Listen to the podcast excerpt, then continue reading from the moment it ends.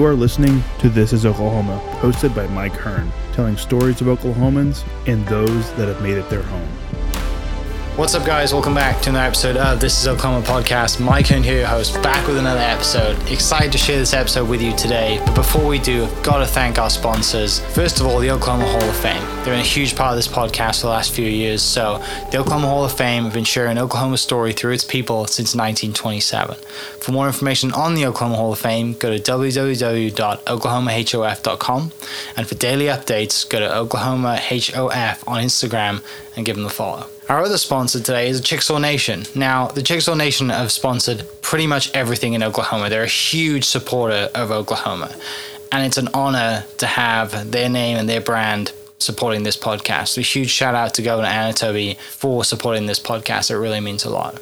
Our third sponsor is Diffee Ford Lincoln down in El Reno. Now, this one makes me so happy because these guys are great friends of mine, um, play a lot of golf together. I've bought my cars from them do most of my oil changes down there, have a cup of coffee, hang out down in El Reno. It's a good spot to go. And not only are they great friends, but they provide a great service. So for over 60 years, third generation family owned Oklahoma business down in El Reno. They're also in Bethany as well. So people in the Bethany area know the Diffees really well.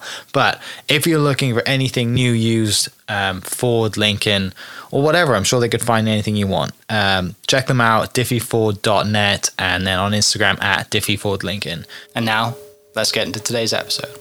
Gives me great pleasure to introduce our guest today, Mr. Larry Nichols. Um, most people know you as Devon Energy, but uh, excited to dive into your story and, and know a little bit more about you and, and a little bit more about your love for Oklahoma City and all of the things that you've done and continue to do. And I think um, we're gonna have your wife on the podcast as well because the Hall of Fame asked me, um, "Would you like to interview them together?" And I said, "I think."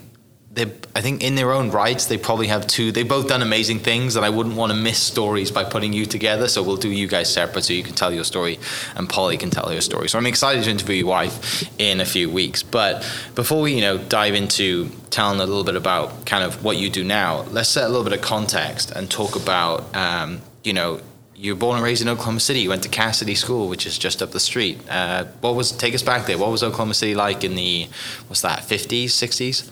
Uh, 50s. 50s. Uh. I graduated in 1960 from high school. And, Yeah. um, at that time, Britton Road was the edge of the city. Yeah. Uh, north of the Casady Plain Fields, there were just farmland. Um, one, that summer between my junior and senior year, I worked for a construction crew uh, working on building roads and dams out at Quail Creek. Yeah. And I thought, why would anyone live way out here? It was way out in the middle of the country. Nothing was out there. And I thought these real estate people are crazy. No one's going to drive way out here. And now it's you know it's it's in the city, and you know the city's grown Yeah. tens of miles beyond that. Yeah. That's awesome. It's and it's cool, right? Because like I ran the marathon last year or this year, and you get up and you run by Casady, and you realize how far away from downtown you are. Yeah. And you think I have to run another, you know, 12, 15 miles back to Oklahoma City, but it's still in the middle of the city at that point. It's still in the middle. It's not way out in When the I was sticks here, it was, where it was, on the edge. there. Yeah. I mean, dating myself badly, but at that time, uh, there were only a few movie theaters Mm-hmm. uh, out in suburbia. Uh, almost all the movies were downtown. So if you had a date on Saturday night and wanted to see a movie, Yeah. the odds are you're going to drive downtown to do it. Right. So in that time, then growing up, um, you know, coming back, you know, and, and you were born in '42, right? So Correct. families, you know, World War is still pretty, you know, recent history coming. When you go into school, what are you thinking as, you know, I want to go into, you know, what do you want to be when you grow up? What do you do? You have an idea at that time when you're in Casady and graduating high school? I had no idea at all. Okay. I don't think most people in high school do. Yeah. You know, you just figuring out how you're going to get uh, your athletic successes, your academic successes, uh, uh, you know, yeah. under your belt at that time. So you're pretty excited and pretty into athletics at that time, then? At Casady, it's so small, everyone had to be into athletics. It wasn't voluntary. Yeah. Um, so, but, you know, you enjoyed that. That's part of school, part of high school. So, like most kids, then you're in every single sport that they could put you in. What Yes. was what was the one that you really enjoyed and you excelled the most at? Well, I wouldn't say I excelled at any of them. I was too small. Yeah. you know, when you're five nine and playing basketball, it's uh, you got your challenges. Yeah. Did you play golf growing up? A little, yes. Okay. So, because Casady now, I think um, Casady practices out of Oklahoma City now, I believe. I really don't know. I think so, Uh. But in that era, uh, we had football, uh, basketball, and soccer, and that was it. Yeah. You did all of them. So, so doing that then through, you know, doing that through high school, do you think I'm going to go and, and try and be a college athlete, or do you think academic oh, no, is no. the way for oh, me? no, no. I had no. Okay, no. so it was academics then into college, Abs- and absolutely not. yeah, that's uh, so. So with the college thing, then, what uh, do you have an idea when you're coming to your senior year of like, hey, I think I'm going to go go do this because you go into being you go into law, right? And the, eventually you go into law, but obviously you go to Princeton to do geology. I started out uh, in economics, okay, and one summer um, I got a, uh, a job working for a, a geology professor from SMU, Mm-hmm. a really a Renaissance type man. We worked out in West Texas doing field geology. yeah, uh, fascinating guy, and I really got enamored with geology. So I went back to uh, Princeton and changed from economics to geology, which was something of a shock to the uh, chairman of the economic department. He said, "We've lost people to uh, history and to English, but we've never lost anyone to geology." To rocks. He was to rocks. I wouldn't want to say he was insulted, but he probably was. Yeah. How, could this happen? yeah, Um, and I did that for, a uh, got a degree in that. And at the time, by the time I graduated, I realized no one was hiring geologists. Uh, if you started looking for a job, it was, um, yeah, go get your PhD and then we'll talk to you. yeah. I thought, well, this is a lousy career. Um, and I decided to go to law school. Yeah. I have a friend of mine. Uh, he's also a geologist. He lives in New Zealand now, um, but we met in Wales because he's from the UK originally. And he and his wife are both in. They're both geologists, and his nickname is Doctor Rock. And phenomenal golfer, um, but you know he he uh, he's he's a doctor of geology, and, and he would tell us we're playing golf, and he would be like, "Look at this rock, and look at the, you know playing in the mountains," and we could not care less. But he nerded out so much, and I think probably took his mind off what how bad he was playing or how good he was playing because he was looking at the rocks instead of where he should be in his golf ball. But he, uh, I've afflicted my family with a lot of that as we go on hikes in various places. I'm waving my arms, pointing at this and, and that, Yeah. and explaining it to them, and they're patiently listening. right, Uh, so I understand that. what's thousands and thousands of years old, right? That's the fascinating stuff with how this rock forms and how it's Millions. coming out of the ground. And yeah, you're right. It's you know It was millions. it's uh it's history of the world, right? You know, Right. all- some of us have books to read, but you just look at the land and see the rocks and think this has been here, like you said, for millions of years. Yeah. So you figure out that geology then is not the profession that you know it's a bit of a lousy profession because they, they want you to get your PhD. Why do you think I want to be a lawyer? Why did you go back to law school? Well, I enjoyed that kind of, of, of intellectual challenge Mm-hmm. um, and ended up absolutely loving the study of law. Yeah. Uh, you know, it's public policy, it, uh, but it's also ability to think, the ability to look at anything and force yourself to look at both sides of any issue, Mm-hmm. which is a skill a lot of our citizens would be better if we had that. Yeah. When you get so one-sided that you absolutely believe that my side is absolute truth and wisdom and the other side is are all idiots. Um, it's rarely that simple, Yeah. uh, and yet our society now tends in that direction. And, and at this time, then, what is um, what, what what is Dad's profession? Because obviously, you go on later to, to co-found Devon with your dad. What is Dad's profession when you're going to law school? He was had a small oil and gas uh, Okay. company. So it's always it's always around as you're growing up. Then you're always kind of Yes, in- it's always there. it's always been there. Yeah. In fact, back when I was in grade school, um, there was a water shortage going on, and my father drilled a water well uh, in our backyard. And I didn't understand it was a water well, and I'm out there looking at it as they drill it, and they get down to you know a couple hundred feet, and water comes out. And apparently, uh, my father comes home from work, and I go up to him and said, "Dad, bad news." It's water. I don't remember that myself. I was I assumed we were drilling an oil well, and you know it was just water coming out, and I thought he'd be disappointed. Was the city pleased by him digging a water well in his Oh, del- de- delighted at the time. No one cared. It's not like it is today. Not right? like it is today. Someone's going to be showing up, No. th- throwing a piece of paper at you, telling you you can't do that. Yeah. Even though if it's a water shortage and you're shortage and you're actually doing the right thing. You're, you're, you're helping the water shortage. yeah. shortage. oh, that's brilliant. So, so you go on into law, then and you think that is going to be, you know, the, the profession for me, and, and you start down that path, and you become, you know, you start working for, for some pretty important people at that time, right? Yes, after law school, uh, I got a job as law clerk to uh, Chief Justice Earl Warren and Justice Tom Clark. The records show Tom Clark, and I met him two times. But if you're a retired justice, you get that slot is assigned to the Chief Justice. And, uh, that was just a, fascinating experience. Um, it was the, the first day in court.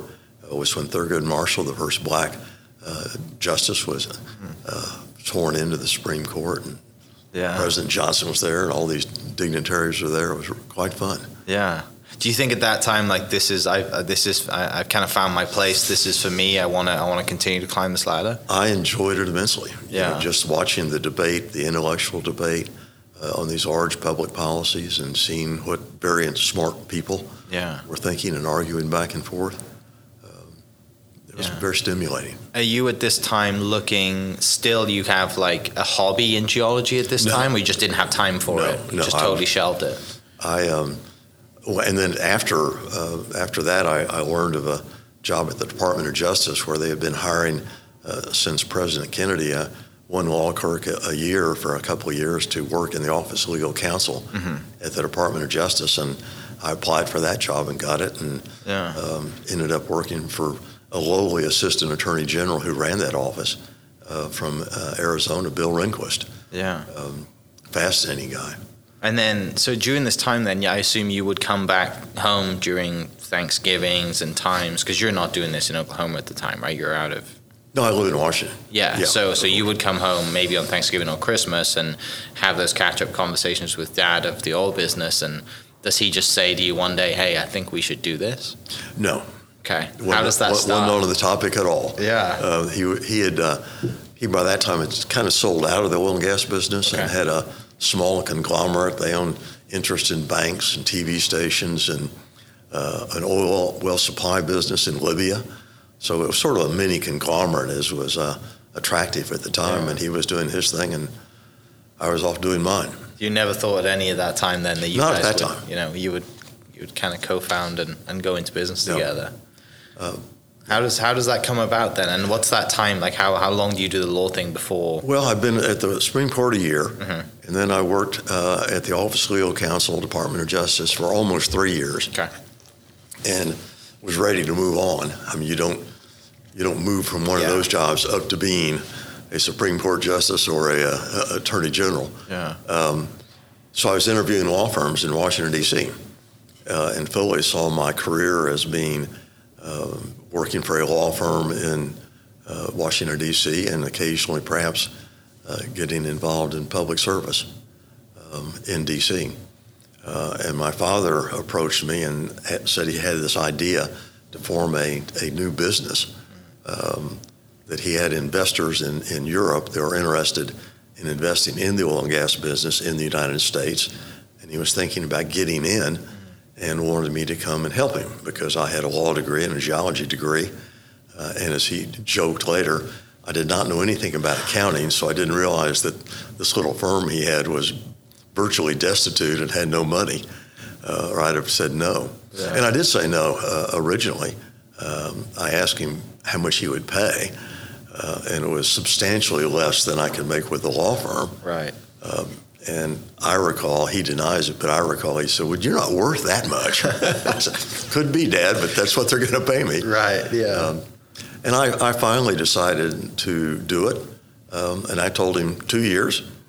Uh, I thought two years of practical business experience uh, would not hurt me. And I could, if I didn't like it, I could easily go practice law and I'd have broadened my background. yeah. Uh, and working with, with my father sounded like fun. We had a, ended up having, as I thought we would, a great, great working relationship. Uh, so I said two years. Yeah. And that that's the thing. Like when you, it can be so nerve wracking to go to business with your dad, right? Like if you don't have that working relationship, this could end in terrible. Like you could come to come to argues. You're never going to see. You know, like it could be really bad, but also if you have that understanding and working relationship, it could be the best experience of your life. There were, I, I didn't think about it at the time, Yeah. Um, but I realized later that there were two distinct advantages that we had in starting out. One, there was no business. He had no employees. Uh, so I, it wasn't like you had a lot of people who've been working for the band for 30 years and some young jerk comes in as the son and takes over and is elevated above him, uh, creating the understandable resentment. There was nobody else there. There was my father, a bookkeeper, a receptionist, and me. Uh, so there's none of that that established business. We were starting a new a new company, and second, I had another career. You know, I I had I was not dependent upon him for a job, nor was he obligated to hire me to get me off the streets. Um, so there was no pressure on either of us Yeah. to do this if we didn't want to. Yeah. Um, and that's that's a whole different thing in seeing father, son, father, daughter, mother, you know, all those different variations work.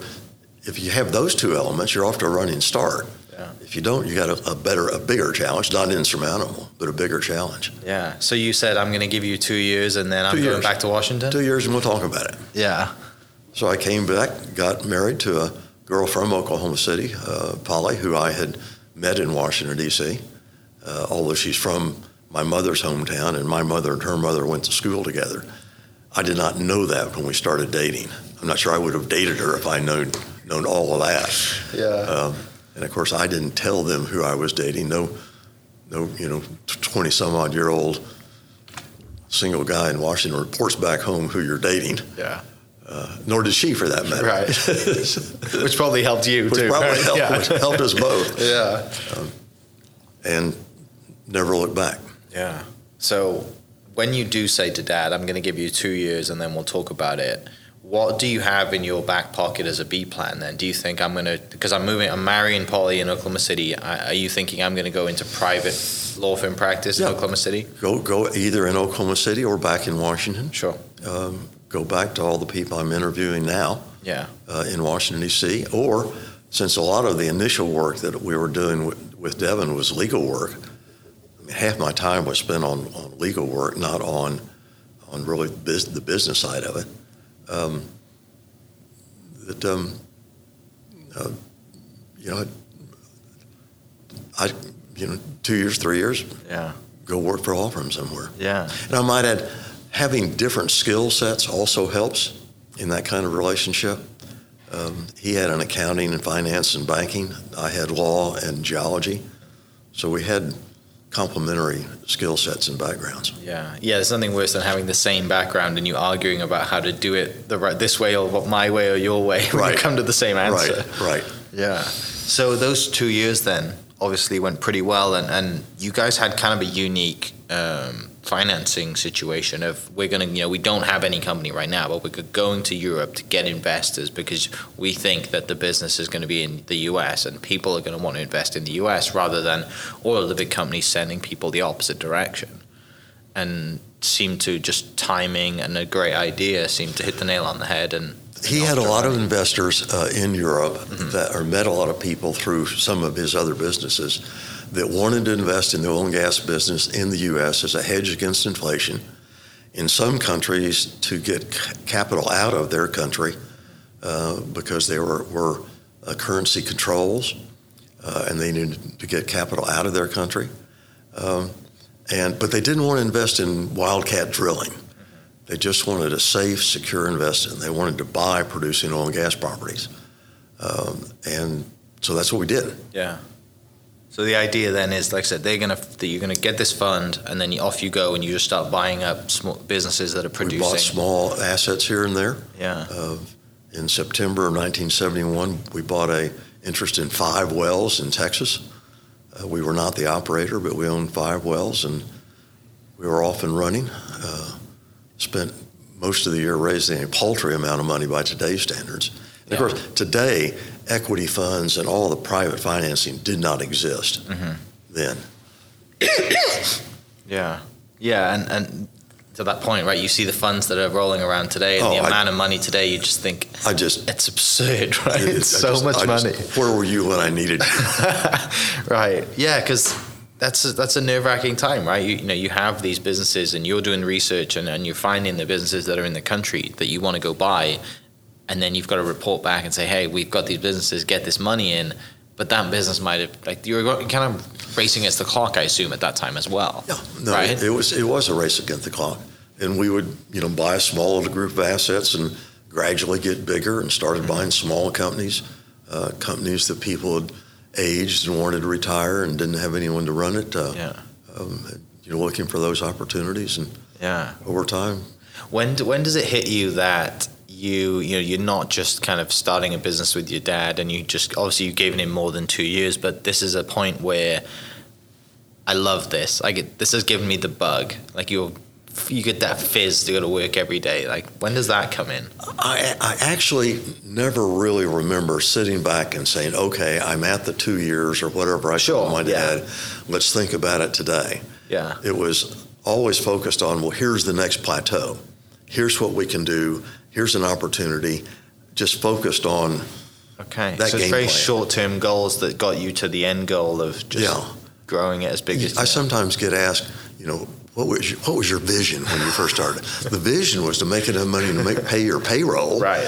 and to take a small step upward. Yeah. You know, how do I survive? How do I, you know, grow from where we are? It wasn't any grandiose vision Sure. of, Yeah, yeah. of creating anything of, of note work. It's just how can you get to the next plateau? Yeah. So when does that like time come then when you are, you know, we don't have to worry about paying the employees to wow we like we're a business now we, we the investors are happy because that's the hard part about having investors right is you've got to give them a return they're giving Yes. you all this money and they're down you know they're they're on the phones or they're sending you letters like Yeah. where's our return and, and that you know that's We kept doing that, and Yeah. you know, things worked out the way we'd forecast, and um, it just gradually grew. do people do, do bigger businesses start kind of getting onto your idea and start copying and bringing business Not back then. the We were too small to be noticed. Um, of course, one of the turning points was in 79 and, and 78, 79, and 80, in that period, when uh, during the various Arab embargoes, when the price of oil just shot up. Um, and a ridiculous amount of money flowed into and that 78 through 82 period. Uh, a, a lot of money flowed in. There was euphoria yeah that I've never come anywhere close to experiencing um, uh, in Oklahoma, in the Southwest, uh, where oil was the hottest thing going, and a lot of people were engaging in excessive behavior, uh, leveraging up to the hilt. Um, one of the, the um, luckiest thing, there was a moment that I remember going to the uh, uh, to a bank across the street and ran into a, an old high school friend. Uh, and this was someone who was a great guy. You'd love to go beer with him on Saturday night, but not anyone you'd invest with. I mean, he had gone through a bunch of businesses, Yeah. and he was just walking out of the bank and had borrowed a couple of million dollars to go buy drilling rigs. He knew nothing about drilling rigs. And I thought, why would a bank lend this guy uh, real money to go buy drilling rigs, a business he knows nothing about? The euphoria was out of, out of I thought, this is crazy. Uh, and we started selling assets and paid down our debt. Um, there was a, a, a time uh, when we had, had bought some properties that included some properties in western Oklahoma, uh, which was the hottest area in the country at the time. And we had paid a um, couple million dollars for these. And uh, on a per acre basis, $179 $79 an acre. And people were coming in, one group came in and offered us 5100 and some odd dollars per acre, plus half the profits on each well. Now, this is crazy. this is You know, nuts we're doing this.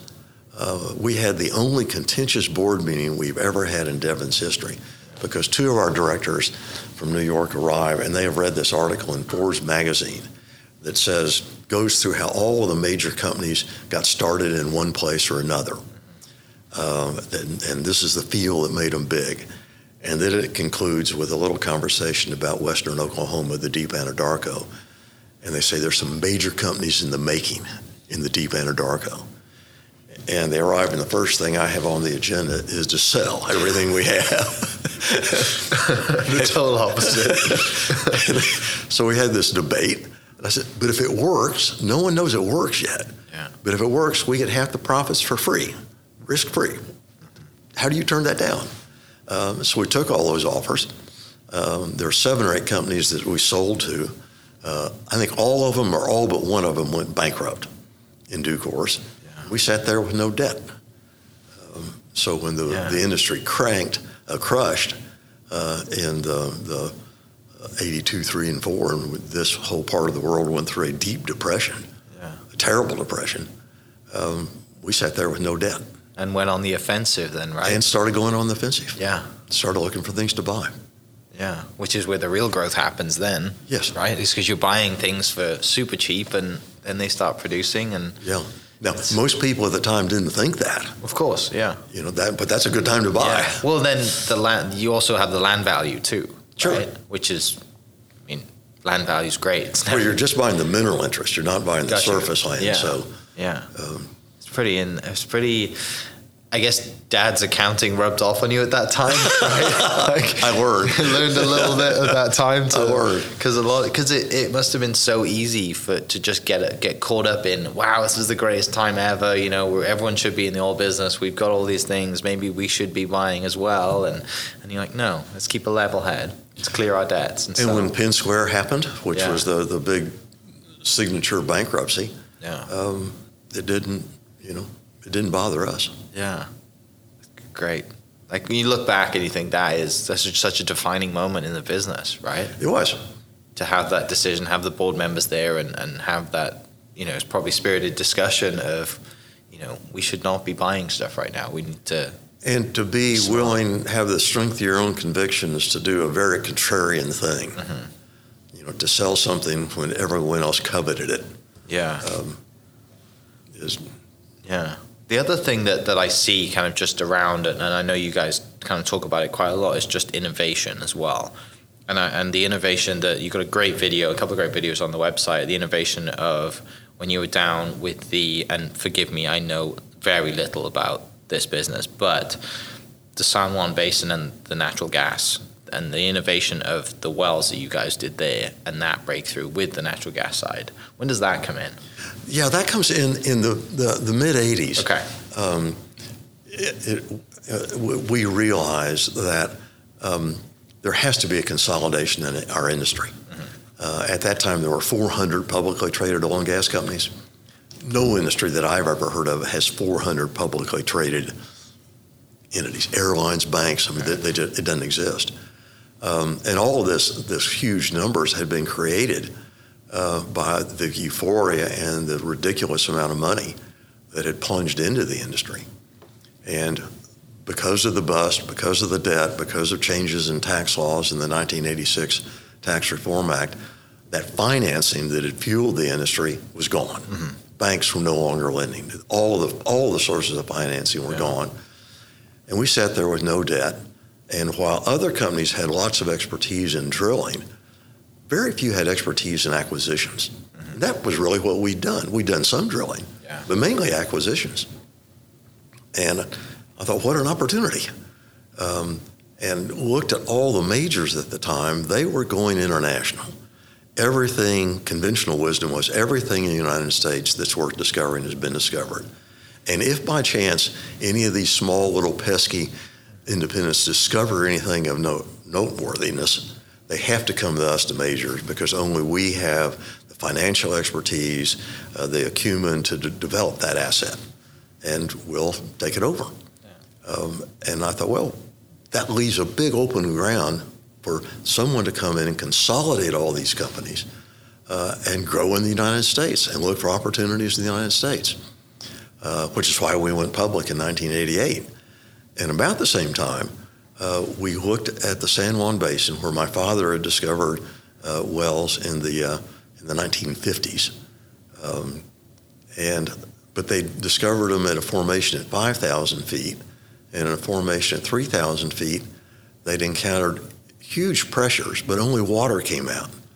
And a couple of geologists and engineers started wondering, for a, a lot of reasons that I won't get into, if you got rid of that water, is there gas hidden behind there? And we and a few other companies started experimenting ar- around that. And we weren't the first, but we weren't the last either. Uh, uh, the, realized that if you produce that water for a couple of months, uh, we later got better at it and shortened that, then there were significant gas reserves. Yeah. Uh, and we started acquiring all that. And that was sort of a, a second eye opening event for me because I would see opportunities in, in the San Juan Basin at the same time that one of the major players there, Amoco, would see the same opportunity. But by the time the Amoco people had sent the message to Denver, which had sent it to Chicago where they were headquartered, and it came back, I'd already called my father, we'd agreed on it, and we'd done the deal. Yeah. And I thought, you know, the majors can squash us internationally, but here in this little tract of land, we can outcompete with them just because we're faster. Just speed, right? We're speed. We're not blinded by it's always been this way. We don't know how it's always been. Uh, and, you know, this might work. Uh, so we weren't blinded by, you know, having been in business in this basin for 40 years, we know that doesn't work. Um, yeah. I've been in business here for a year, maybe it will work.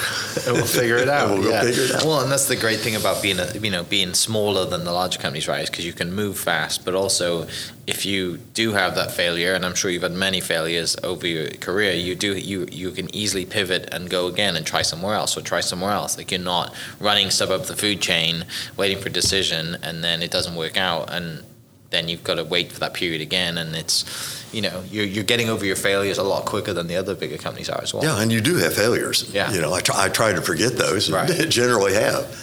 But because of that, we were the uh, the leading, uh, the best performer our first year as a public company, the best best performer on the American Stock Exchange. Yeah. Which is where all the public com- small independents were at that time. What's it like going public? Is it quite nerve wracking thing to go public and you're, you're out there and you're on the stock exchange and people can buy shares in you? I mean, what is what is that experience like? Not not as bad as it is for some companies because we were not really the classic family-owned business. We had lots of investors. We started out with lots of outside investors, so reporting to outside investors was um, normal for you was guys. normal. It's how we started. Yeah. It wasn't just our own little little family and family capital. Yeah. Uh, we were using third-party money a lot, um, and early on, just looking at it from my my legal side kicked in, and I realized let's have good corporate governance, and so we looked at what the rules were uh, in terms of corporate governance for the uh, New York Stock Exchange, uh, and adopted those, just because they made good business sense. Do you treat yourself at that time? Do you do you think? I mean, like over, I mean, you know, just uh, over the years of, of you, you know, you, you're working hard, and you, this is probably a breakthrough. You know, you, you've done this. You, the company's gone public. Do you think I'm going to treat myself? I deserve something. Absolutely not. Dad wouldn't let you. Absolutely not. There's always, I mean, at the time we went public, Yeah. uh, of those 400 companies, um, we were like 252nd or something number like that Sure. in size. Um, and I'm using 1988 dollars. Sure. Uh, we were like a 70 million dollar market cap company. Uh. And Wall Street and our investment bankers said, if you get to 200 million, you'll really have arrived. You'll really have, have a position there with the rest of them. And of course, we kept growing, and that number kept growing. Yeah, and as of today, I think we're in the billions. Yeah. like it's mad. But so so life really doesn't change that much for you then when you guys go public. It's just No, we go public because if we're public and have public shares, it's easier to con- continue the consolidation. got you. We go public not as the end of the goal, but as a, a means to do what we really want to do, To further the which the is mission, continue yeah. the growth uh, and do the consolidation and and have at the, by this time thinking in terms of vision. The vision was there have to be a handful of small independents that get really good and efficient at, in the oil and gas business inside the United States. Yeah, and you The majors aren't here. There's a gap. Uh, no reason we can't be one of them. Yeah, and back to the early idea of bringing things back here. That's just kind of reinforcing that idea because you are growing and growing, and then people start to, like I said, return and, and Right. like we we are the fir- one of the first movers in this, and because we've been at it starting from nothing, you just start to buy bigger businesses, I guess, at that mm-hmm. point, Yep. and, just scale it from there. Yep. Which is it's a simple model to follow, but obviously, you know, you need the money to do that, right? Yes. You need to keep growing and, and have people who believe in you, especially after the 80s and the bust. That's probably a tough period to go through too, with people that don't want to believe in oil anymore. They want to go do something else. And some people want to cash out, sure, but other people will say, I, I ready to retire. Yeah. I'll use that as an example. But I don't want to sell out of the oil and gas business. I want someone to run it. And I don't have anyone who run it, but I want to participate because I think you're going to do well. I don't want cash from you, Devon. I want stock. yeah, I'll get, we'll merge our businesses together, but I want to be a, a player. Mm-hmm. And if you don't have public stock, you can't. So it really helped you guys then a lot. That's why we went public. Yeah, amazing. So at this time, then you were in your mid forties, going on. Yeah. Yeah, mid forties, and, and and most people, if you look at just people over their careers, forty is mid forties is generally when people hit their stride, and you're just fired up. You're in Oklahoma City. You're growing the business, and you have a family at this point too. Yes, oh yeah. Okay, tell me about that. Tell me about your family and your kids. Oh, um, by this time they're in, they're in high school. We're going. Oh, so you had kids early then? Well, I got married when I was 29. Yeah. My wife was 27. Okay, So we got uh, our kids in the early 30s. gotcha. They were going back to the uh, depression in the, the United St- in a western part of the United States uh, in the uh, 80s, early 80s. Um, at that time when everyone was going bankrupt, and it was that high, the conversation around the table was always.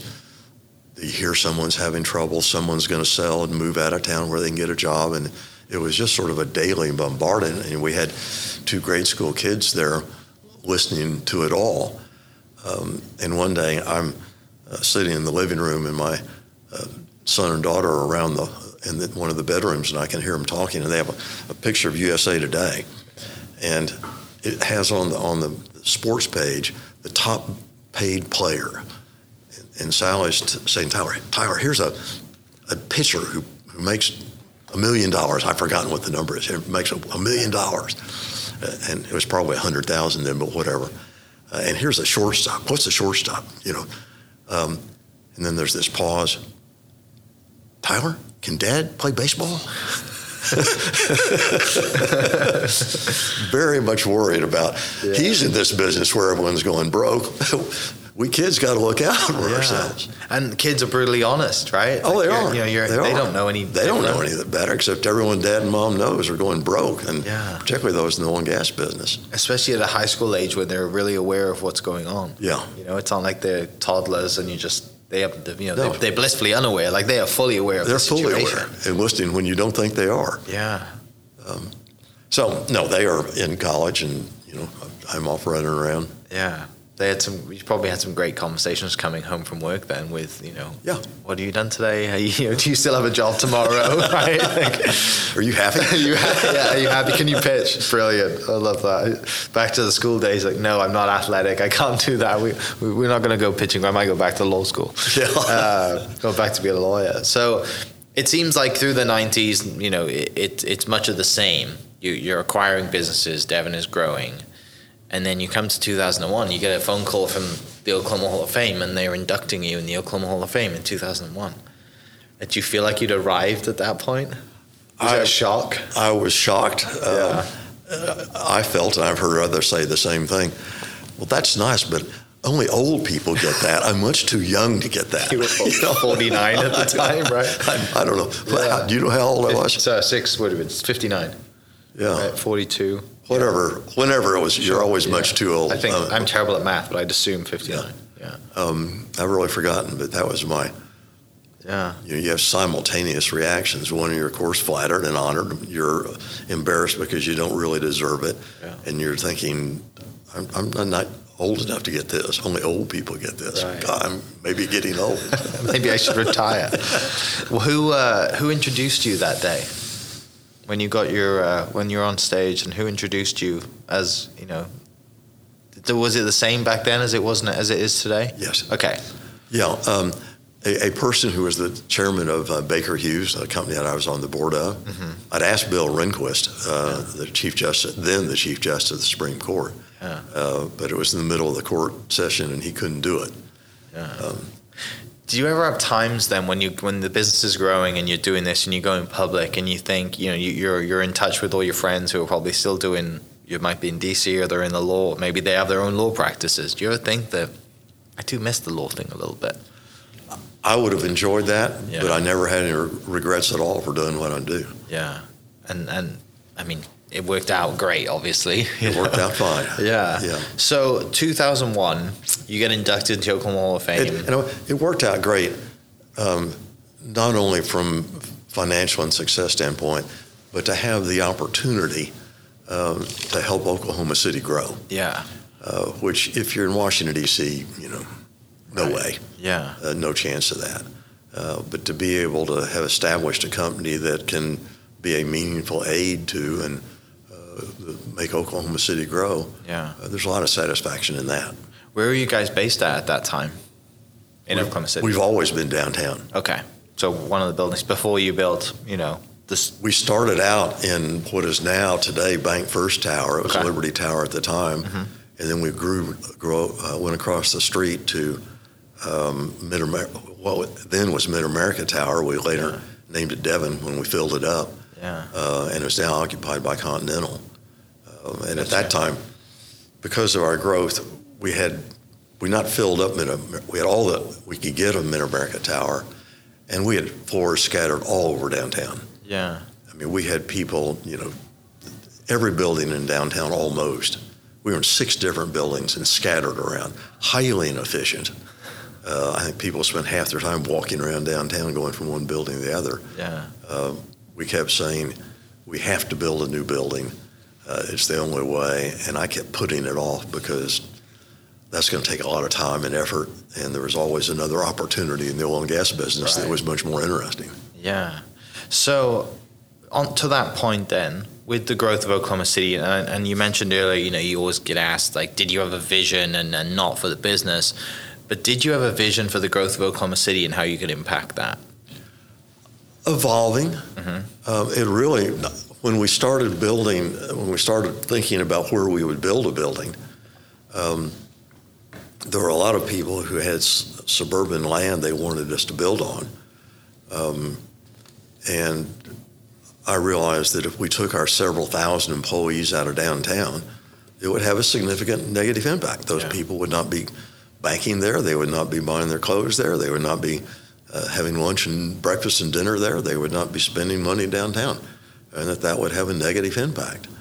Um, I also, as I had traveled around being CEO of a public company, I've never found a dynamic city that does not have a dynamic downtown. Uh, it doesn't it doesn't work that way. Maybe there's one somewhere, but Yeah. I haven't seen it. Um, so I thought, and, and I saw some of the companies in in Houston where their workforce was isolated out on the suburbs uh, and surrounded by a barbed wire fence, um, and that's not very welcoming. Um, so we decided early on we wanted a building in the middle of downtown. Yeah. When do you start that process then? When do when do you think okay we're going to do this? Let's figure out you know and and because that's it's a mighty decision to make, right? And, It- and it's it not an easy process. Um, we started interviewing architects Okay.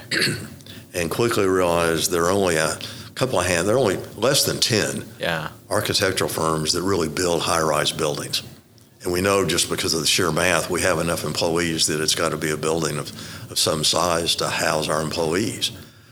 Um, and I started, was not eager to jump into this, but as I would travel, so I'm going to Chicago, I had asked some architectural firm, have you built anything in Chicago?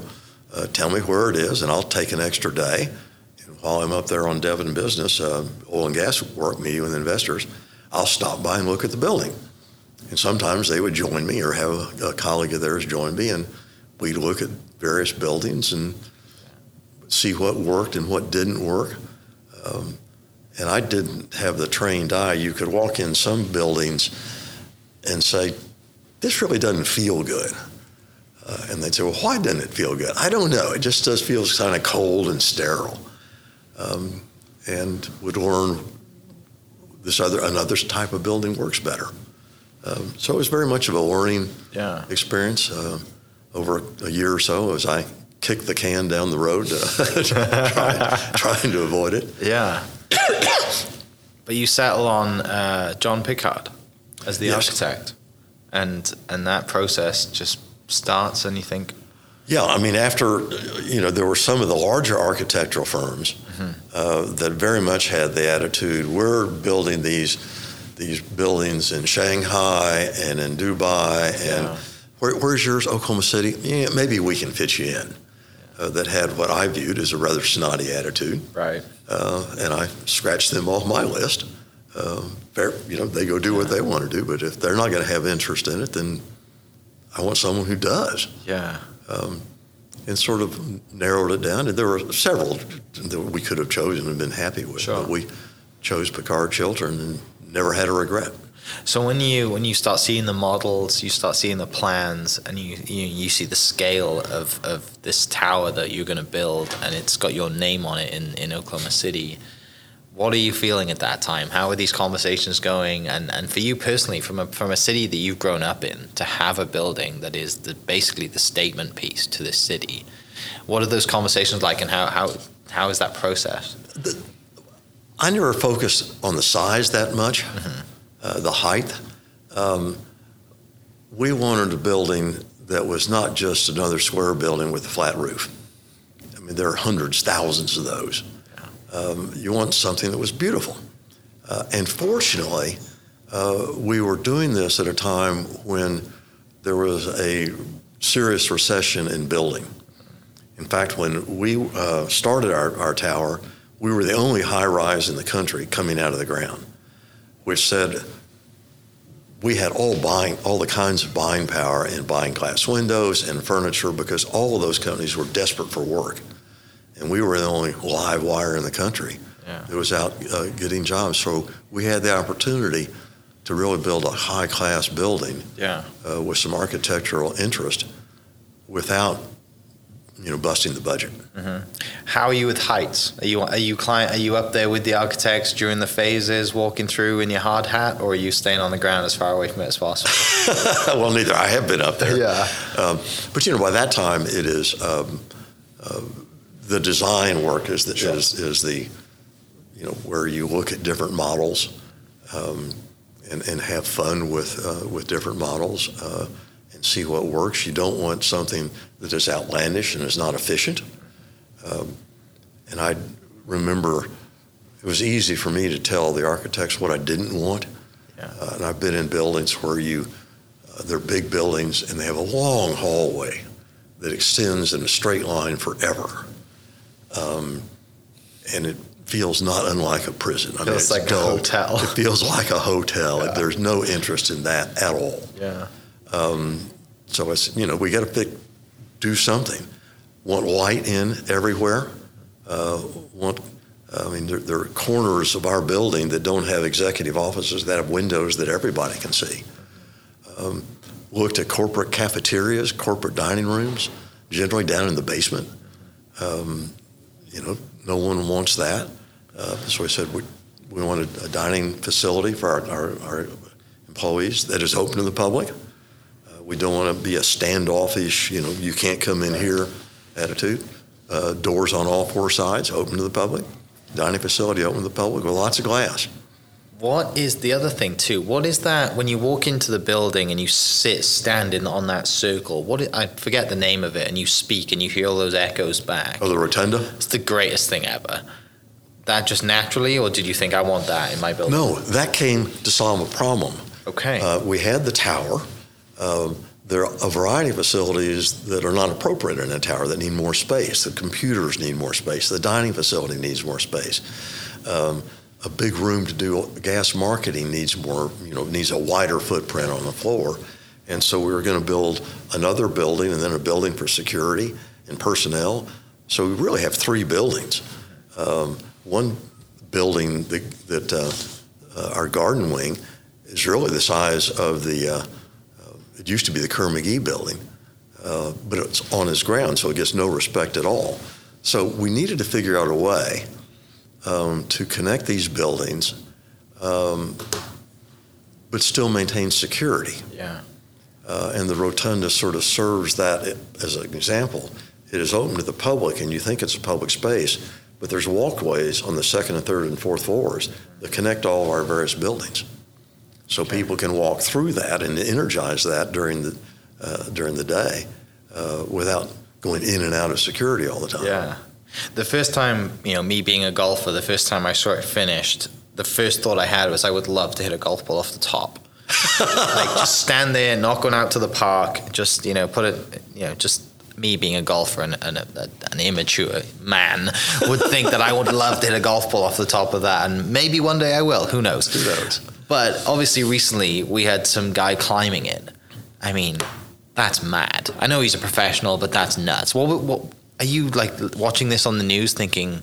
Incredible. I wouldn't climb that if I had full harnesses and a million safety gear. Like that was crazy. Incredulous. Mad, right? Total incre- Yeah. he- But if you watch him, he was calm. Yeah, Uh, really calm. you know, a, a wiry guy that is very agile, Mm-hmm. and he just scampered up that thing. I couldn't believe it. No. I was, and and you know, it, I obviously get why he did it. He's trying to raise awareness, and that's fine.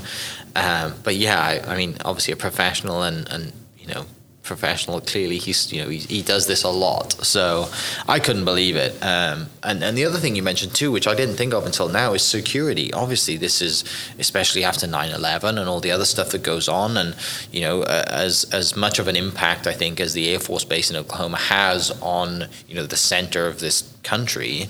People don't really think about security that often, but you know when you put a building at that scale and a statement piece in the middle of this country, that's top. That's probably one of the top priorities is security as well. Security is. Yeah. And, and, you know, they're quiet and unobtrusive, but there's security features all over that. Mm-hmm. Of course, the main reason you build a building is to house your employees. Yeah, And, and it's not to win awards or to make statements. It is to, it's a recruiting tool.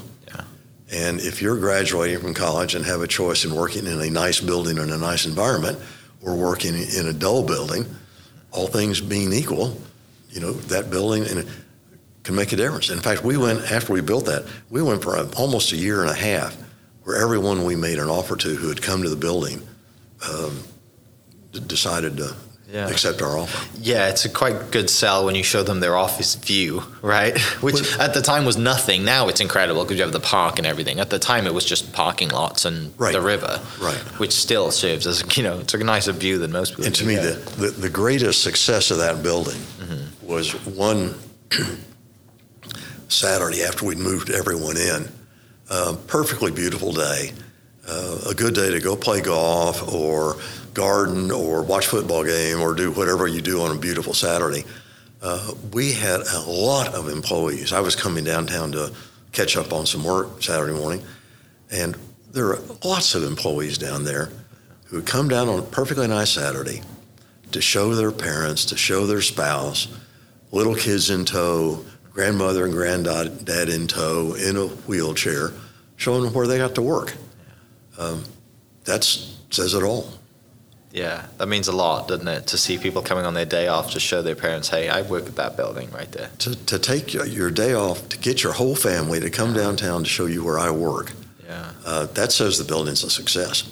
And that's who you ultimately build it for, right. mainly. Yeah, yeah, because uh, as a business, it works efficiently when everyone's in the same building, and if you got to go to another floor, you jump in the elevator and off you go. You don't have to walk two miles across town Right.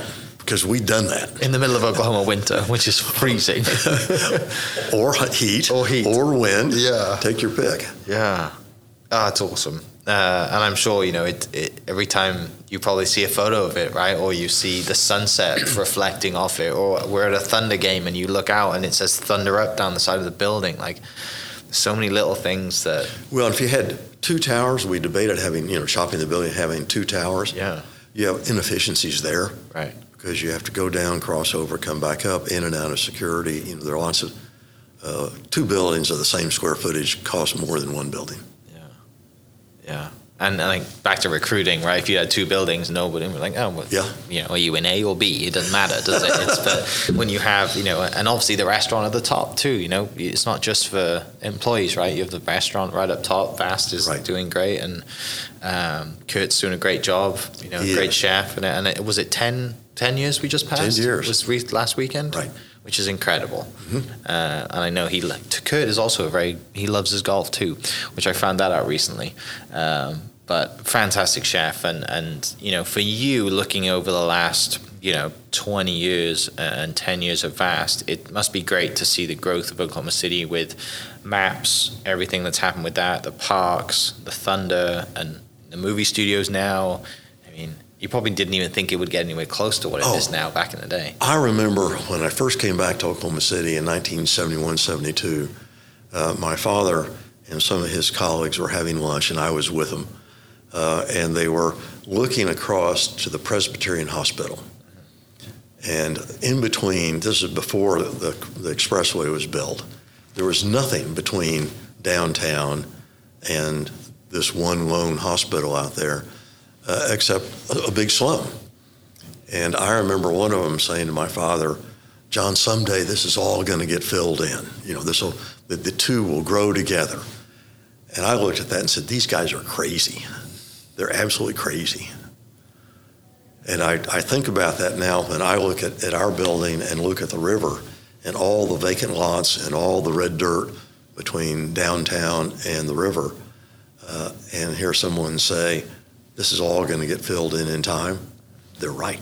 Yeah. They're right. Yeah, start buying land on the outside of town now, and it'll be worth a lot of money in ten years. Yes. Yeah, because even the outside cities now, you know, Edmonds, Edmond and Oklahoma City, they, they just joined together. Same Right. with Oklahoma City and Yukon, and all these other surrounding cities to the south as well. And it's um, it's amazing to see. I'm sure you know you're extremely proud of the impact that you've had through the company, your employees' impact, and everybody else that you know. You, you wouldn't be able to do this without the whole team that you have, and it's Well, absolutely. it's I mean, huge, nothing happens without a good, right? a lot of smart people. Yeah. Moving on to some, I don't know, personal little fun stuff we can talk about. Um, do you have a morning routine? Do you have something you do every, like just every morning you have, like, this is my routine and, are you pretty just straightforward? Pretty straightforward, you know. Yeah. Get up, shower, shave, have breakfast, go to work. Is, uh, Pretty is, dull, all American. is there anything you do every day without fail?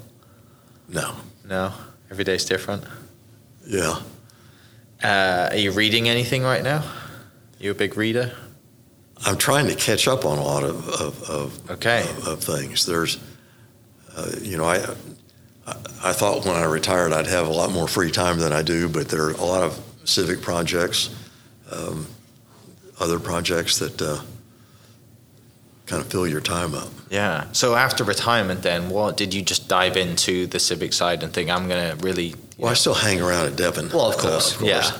Uh, but there are projects here you get asked to do. Uh, Yeah. I was chairman of the search committee to hire the uh, replacement for Roy Williams at the uh, Oklahoma City Chamber. Mm. Been on a variety of search uh, groups, working as chairman of Myriad Gardens uh, and at Scissortail, a sister organization, to grow those uh, Yeah. quietly behind the scene, which is great.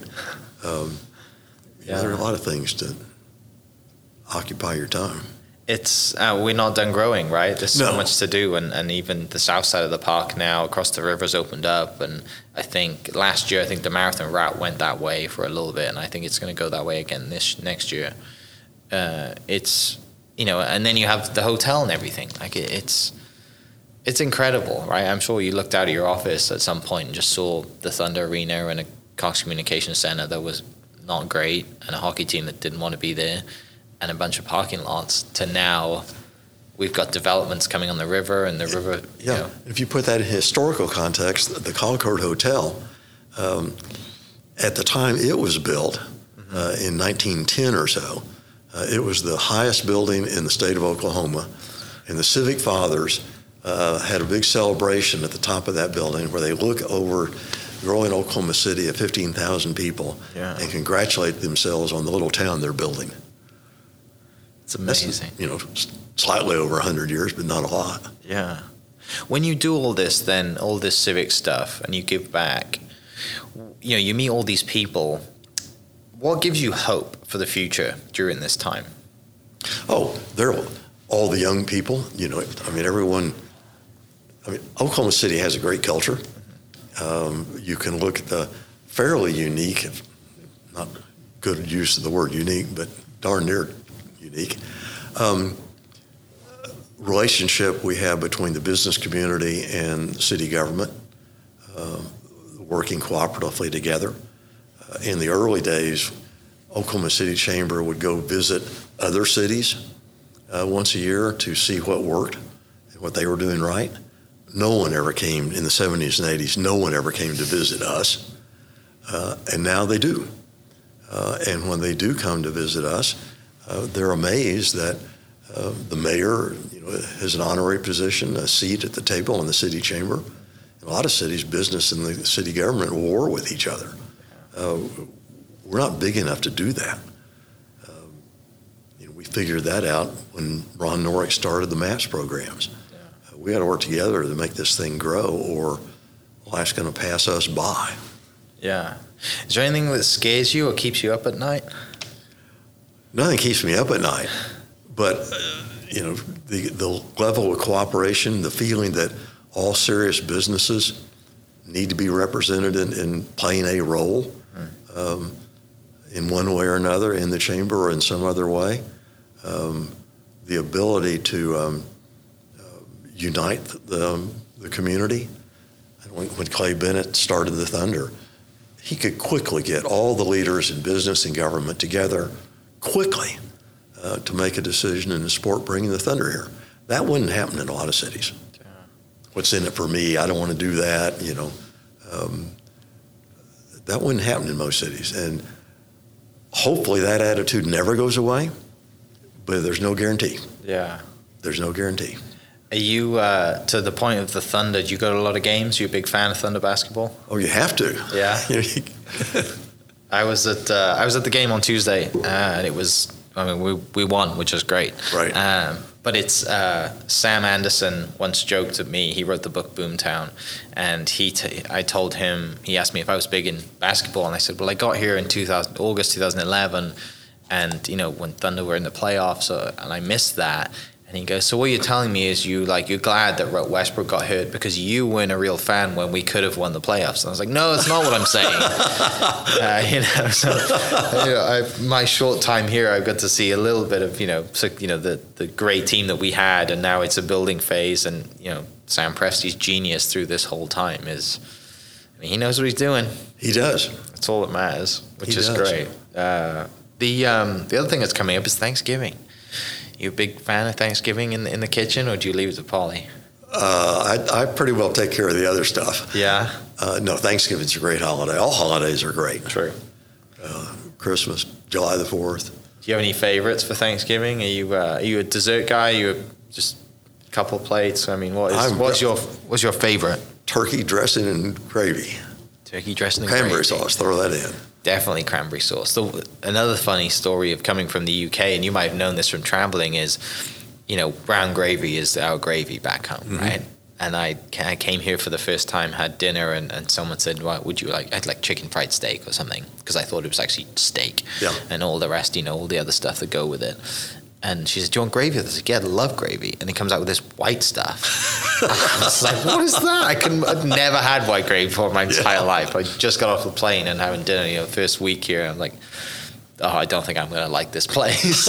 I'm still here. So, yeah. And then I got you know welcome to Thanksgiving by my host family, and I mean, what a great holiday that is! Yeah. It's so much fun, and fell in love with football as well, which wasn't a sport I grew up watching, but it's uh, you know the city is incredible, and, and the impact that that you know you and other leaders like Clay, like you said, you know it's the the footprint that such a small I say small city on the in a general sense of the, this nation, you know the amount of like power it has in such a small place. And I don't mean power as like, you know, the sense of look at me, I can all this power. I mean just, you know, we have a force here of people who are doing great things for the city and people like yourself and Clay and others, Aubrey and all of these am- amazing people, they all love this city and it, it shows with the impact that we have and the buildings that are coming out of the ground and the parks that we have. And it's, you know, when you look back and you're playing basketball at Casady, you probably thought, I want to be as far away from this place as possible. I'm going to be a lawyer in DC somewhere, Very much so. right? Very much so. Um, I mean, one of the, I mean, you, you can see the difference. In, in ni- 1999, uh, we bought Pennzoil, the oil and gas. The, the, the, at that time, it was all oil and gas. Um, 1999, we had an incredible difficulty moving about 250 people from Houston up here because there weren't enough people here that we could hire. We had to move 250 people from, from Houston up here. And finally did something I've never heard anyone do. We gave every one of them a, I forget whether it was a two or a three year contract that said if any time during the next two or three years you don't like Devon or we don't like you and you leave, we will pay, no questions asked, to move you back to uh, Houston at our expense. Because they would say, you know, if I don't like it, I'm stuck in Oklahoma City. I moved my family up here. Yeah. The jobs are all in Houston. How am I going to get back? Uh, and so we said, you know, we'll we'll do it. Yeah. Uh, we'll bite the bullet.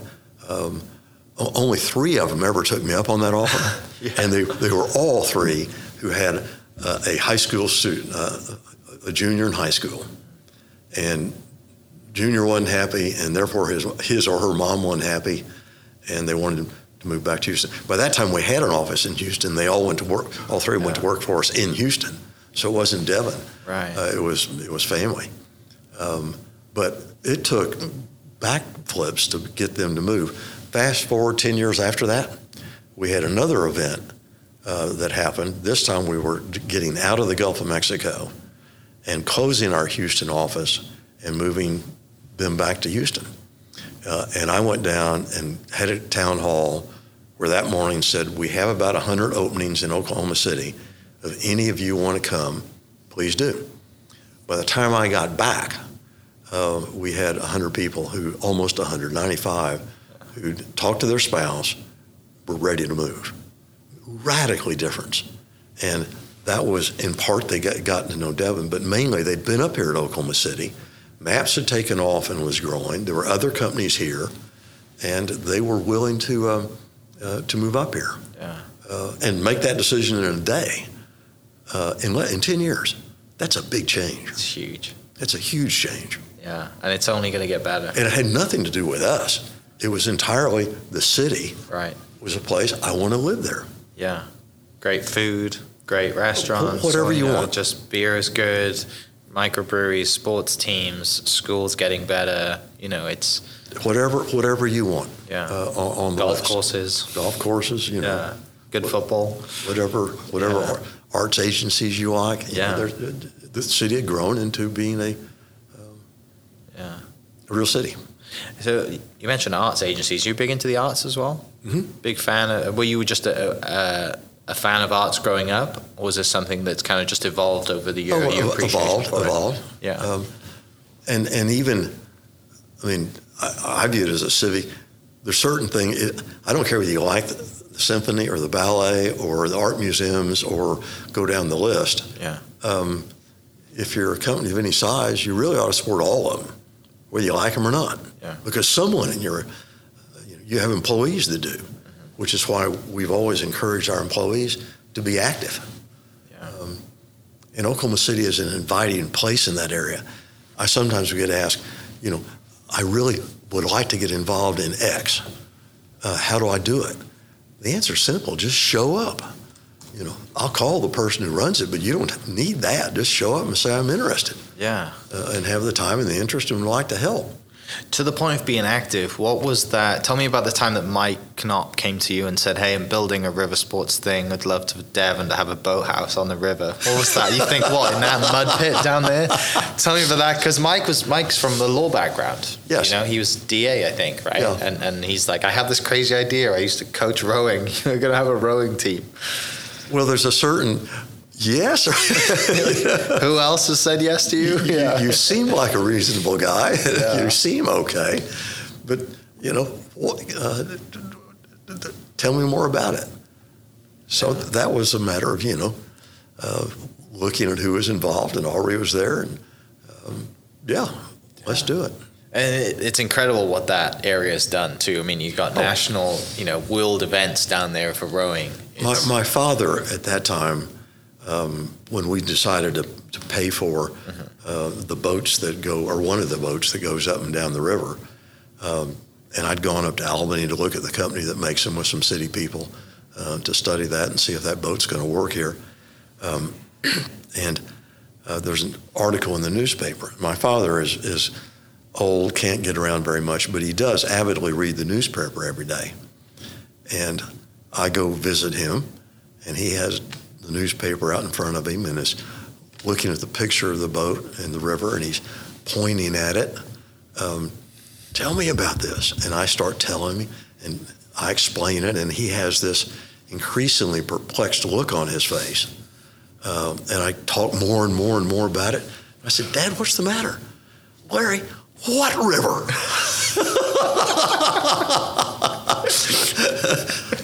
And so I get his, his caregiver and we get him into the car. He's not very agile, and we I drive him downtown to show him the river because he's there. He knows there's no river in Oklahoma City. Yeah. he's lived here all his life. there's no river, and he has this look of they sold. I'm too old to help. They sold my son. You know the the. The, the London Bridge, you know, he, right. Yeah. he's- he's been duped. Yeah. He's, he's really been duped, and I'm, I'm too old to help uh, him avoid this, and uh, life is really terrible. What? Yeah. I mean, what, what was also what was his response to the to the tower as well? What was his reaction He, to the tower? he, he was he died before that. Oh, really? I'm sorry to hear that. That was uh, to the tower. Then on that point, you'll be back to that. You went. You said you had you had, you know, you went through a bunch of different designs. Do you have any models of the other designs that c- it could have been somewhere? Uh, I don't. I we don't. The architects might. That would have been something cool. Just I'm thinking of just all stuff in the background in your office. You were like, yeah, that's this is a 3D model of what the what the Devon Tower could have been. Just a little side thing, just something cool to have. Um, well, the other the other few questions I want to ask you is during this whole story, during your time, is there one experience that like really defined you, really shaped you into who you are? No. No, just a collective. I mean, I think I think all of our growth is a series of small little uh, experiences where we learn something. I've never had a, oh, this is how life should be. Um, no, you learn. You learn as you grow. Yeah. Do you, back when I asked you earlier, do you reward yourself? Do you struggle to reward yourself from your successes because there's always something next? There's, There's always another something goal? else to do. There always is. No, there you know, always is. But I think that's something that entrepreneurs struggle in general to do, especially successful ones, is there's they it's it's sometimes a negative thing, you know, and it goes against them because they always look into the next thing. They don't take time to be to sit back and enjoy that moment for a second and then go to the next one. Do you do you struggle with that as well? No, No. I mean, maybe you do for a second, but Yeah. they're the growing and making things happen is fun. Yeah. Because I was gonna, the next question I was gonna ask you, when was the last time you did reward yourself with a trip away with your wife, or a fancy car, or a watch, or I mean, playing golf somewhere? Is I- I've never rewarded myself in that sense. I love to travel, yeah. uh, and so I travel whenever I can. Where'd you Where'd you go recently? Because of the, we had three international trips, Okay. three months in a row. No one would plan to do that. Right. Um, but because of COVID, I'd committed and paid money for different things, Okay. and they all got postponed and delayed, and they ended up the last three months. So you went back to back the last three months. Yeah. Went to Mongolia, Wow. uh, which I've never found anyone yet who's been there, but Yeah. that was a, a great experience. Uh, a country surrounded by Russia and China, a struggling democracy, um, uh, which was very educational. yeah. Educational more from a historical and political standpoint, uh, learning about Genghis Khan and how you run a democracy surrounded by Russia and China is, is interesting. Uh, went on a safari in West Africa, uh, in East Africa, uh, which I've done before and greatly enjoy. yeah. Um, um, went on a with some friends. Went on a cruise down the Danube River. Earlier in the year, went to a, a wedding in St. Lucia. That was not on the list, but a family member had a wedding, and okay. Yeah, Guess what I'll a grace to have a wedding, a place to have a wedding. I can fit that in. Yeah. What's the uh, what's the rocks like in Mong- Mongolia? It, Mongolia is a huge country. Yeah. Uh, it is the size of, of Alaska. Um, so Mongolia's got. We were in the city of Ulaanbaatar, uh, and then out in the Gobi Desert, which, from a geologic standpoint, is is an amazing, Yeah. incredibly flat. I mean, it makes western Oklahoma with the Panhandle have terrain because we do have rain out there. we have gullies, but uh, Yeah. incredibly flat. Yeah. So that was very interesting. What's uh, what are the places on the list that you haven't been to yet that you really want to go to? Have got a family vacation over Christmas to Galapagos. Oh wow. Um, planned that a long time ago because to get four different grandkids with different school schedules and different in-laws and Oh, get yeah. everyone to agree to uh, go for a two-week trip yeah. uh, took some some work. That's going to be a great experience. I'm looking forward to it. right? And that the beauty of it now is, like you said, you have the kids and the grandkids to experience everything with. Oh yeah, And they, do any of them share your love for geology? they're too young yet, Yeah, okay. and your kids didn't growing up, or law, or business, or business, lower business, yeah, Yeah. yeah. Is it difficult having when you are growing a business and it's becoming successful and it's sort of the statement business in Oklahoma City or one of those big businesses? Is it difficult trying to like not shelter your kids at that time? Giving them a quote normal upbringing, if that Yeah, no, sense. I don't think it's difficult. You Yeah. you just ignore that. Yeah. Um, because a lot of people and you see you know especially today and you know i think the money situation is a lot there's a lot more money available and you know you, you meet successful families and, and their kids turn out to be just a giant waste of space because they've been given everything. It's that's the tough part. It makes your job a lot harder you know? It's it's not easy being a parent regardless of what your you know, income level is. There are parents who are very ostentatious uh, and ostentatious with their kids. yeah. I mean, I grew up mowing our grass every Saturday morning. Um, my kids grew up yeah living a real life. Was Dad strict with the lines that you mowed? was he was he a detail oriented guy with the lines, and or did he just go cut the grass? I wasn't very good at that. The first time I, I did that, I, I ruined two hoses, and I, I was going real fast, um, and I um, got a little careless, and I spent the rest of the summer digging myself out of a financial hole because I had to pay for those two new hoses. Probably learned a lot of the big, Oh, yeah. a lot, Oh, big yeah. life lesson there. I, right? more careful, More careful, yeah. Um, and that is, I mean, you asked earlier about big decisions. Life is a series of learning experiences, and that's one of them. Yeah.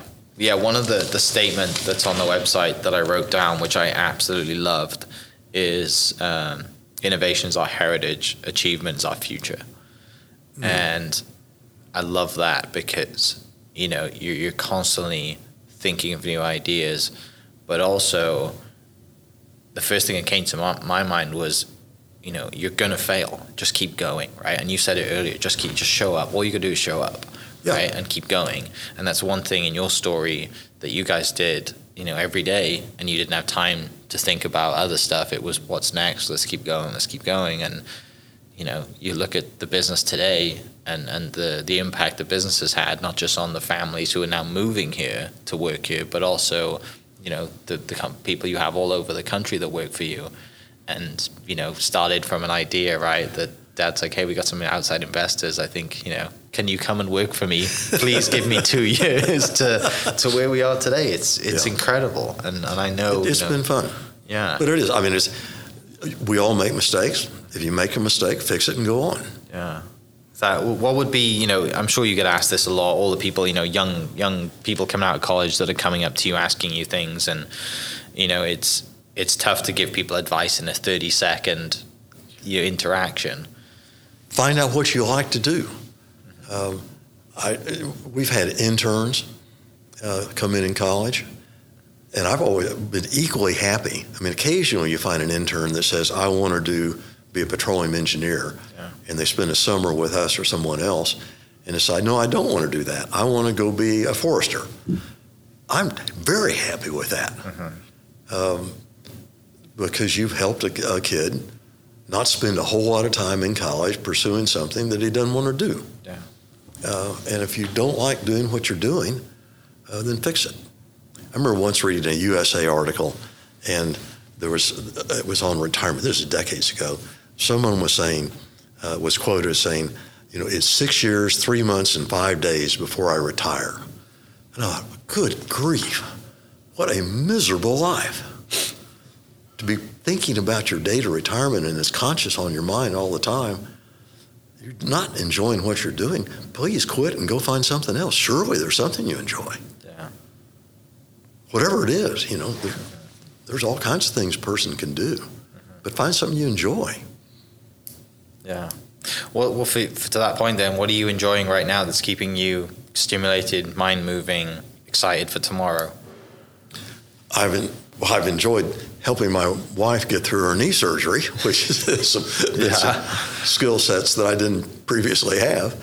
Um, but on a city level, I mean, helping find replacements uh, for uh, some of the people that are retiring out uh, in the business, doing that, uh, looking for opportunities to, to grow and urban renewal. A lot, I'm chairman of urban renewal, and some of the, the projects that are going on, Innovation District have our imprint on them work in the Cowboy Museum, Nature Conservancy. You know, there, lots of things.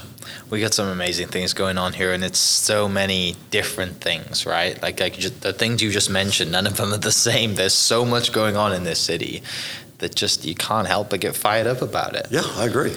And it's it's exciting, and, and people need to. I mean, obviously the, the replacement for the, the who's running the chamber, I forget her name the new lady. Uh, Kirsty Gillen. That's right. Yes. Um, she's got a great resume, and, and to bring someone like that to Oklahoma City says a lot about Oklahoma City itself. Well, in fact, and in that job, this was really gratifying. Yeah.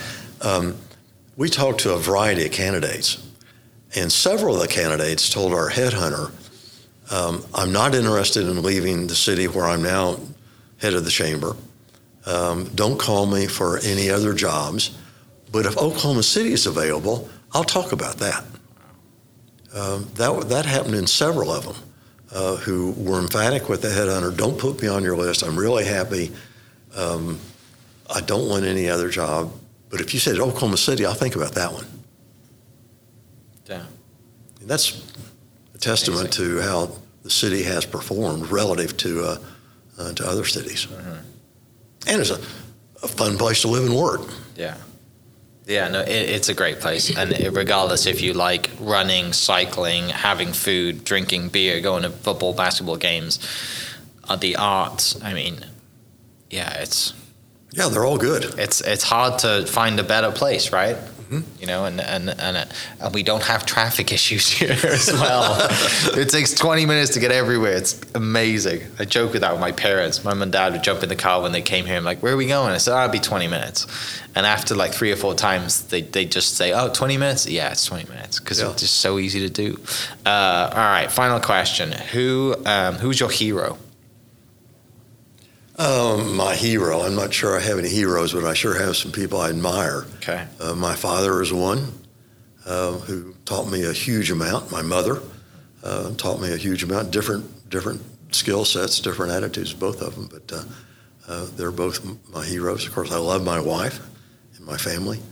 Uh, in the business, it's probably Bill Rehnquist, Chief Justice Rehnquist, um, because working for him in, in a kind of a legal practice, managing a lot of, of, different clients and uh, powerful people in the White House and secretaries, and handling that with grace and humility.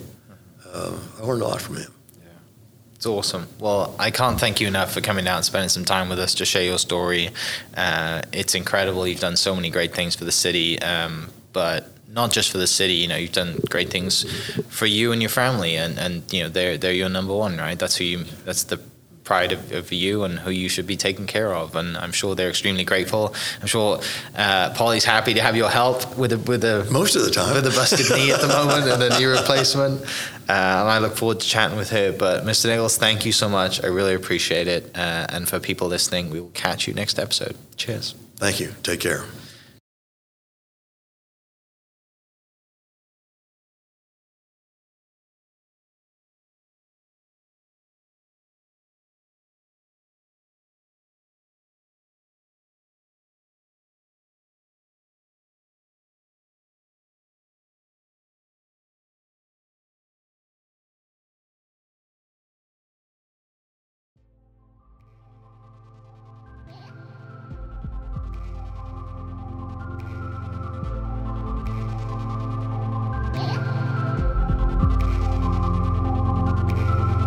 Thank you for listening. We are inspired by those around us and hope that you are too. Make sure you subscribe to this podcast on your favorite podcast platform and leave us a review so we can keep telling your stories. For more great Oklahoma content, follow This is Oklahoma on Facebook and Instagram.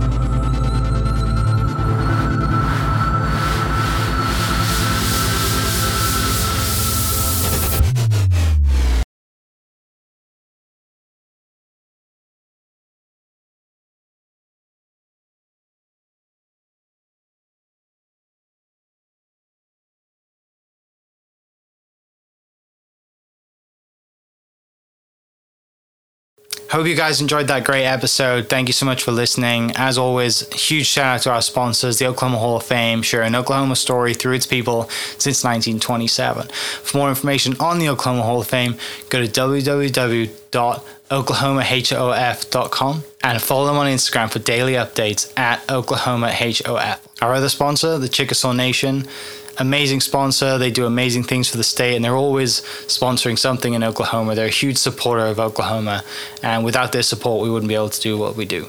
Our third sponsor is Diffee Ford Lincoln down in El Reno. Now, this one makes me so happy because these guys are great friends of mine, um, play a lot of golf together. I've bought my cars from them do most of my oil changes down there, have a cup of coffee, hang out down in El Reno. It's a good spot to go. And not only are they great friends, but they provide a great service. So for over 60 years, uh, third generation family owned Oklahoma business down in El Reno. They're also in Bethany as well. So people in the Bethany area know the Diffees really well. But if you're looking for anything new, used, um, Ford, Lincoln, or whatever, I'm sure they could find anything you want. Um, check them out, diffeeford.net, and then on Instagram at diffeefordlincoln. Thank you for listening.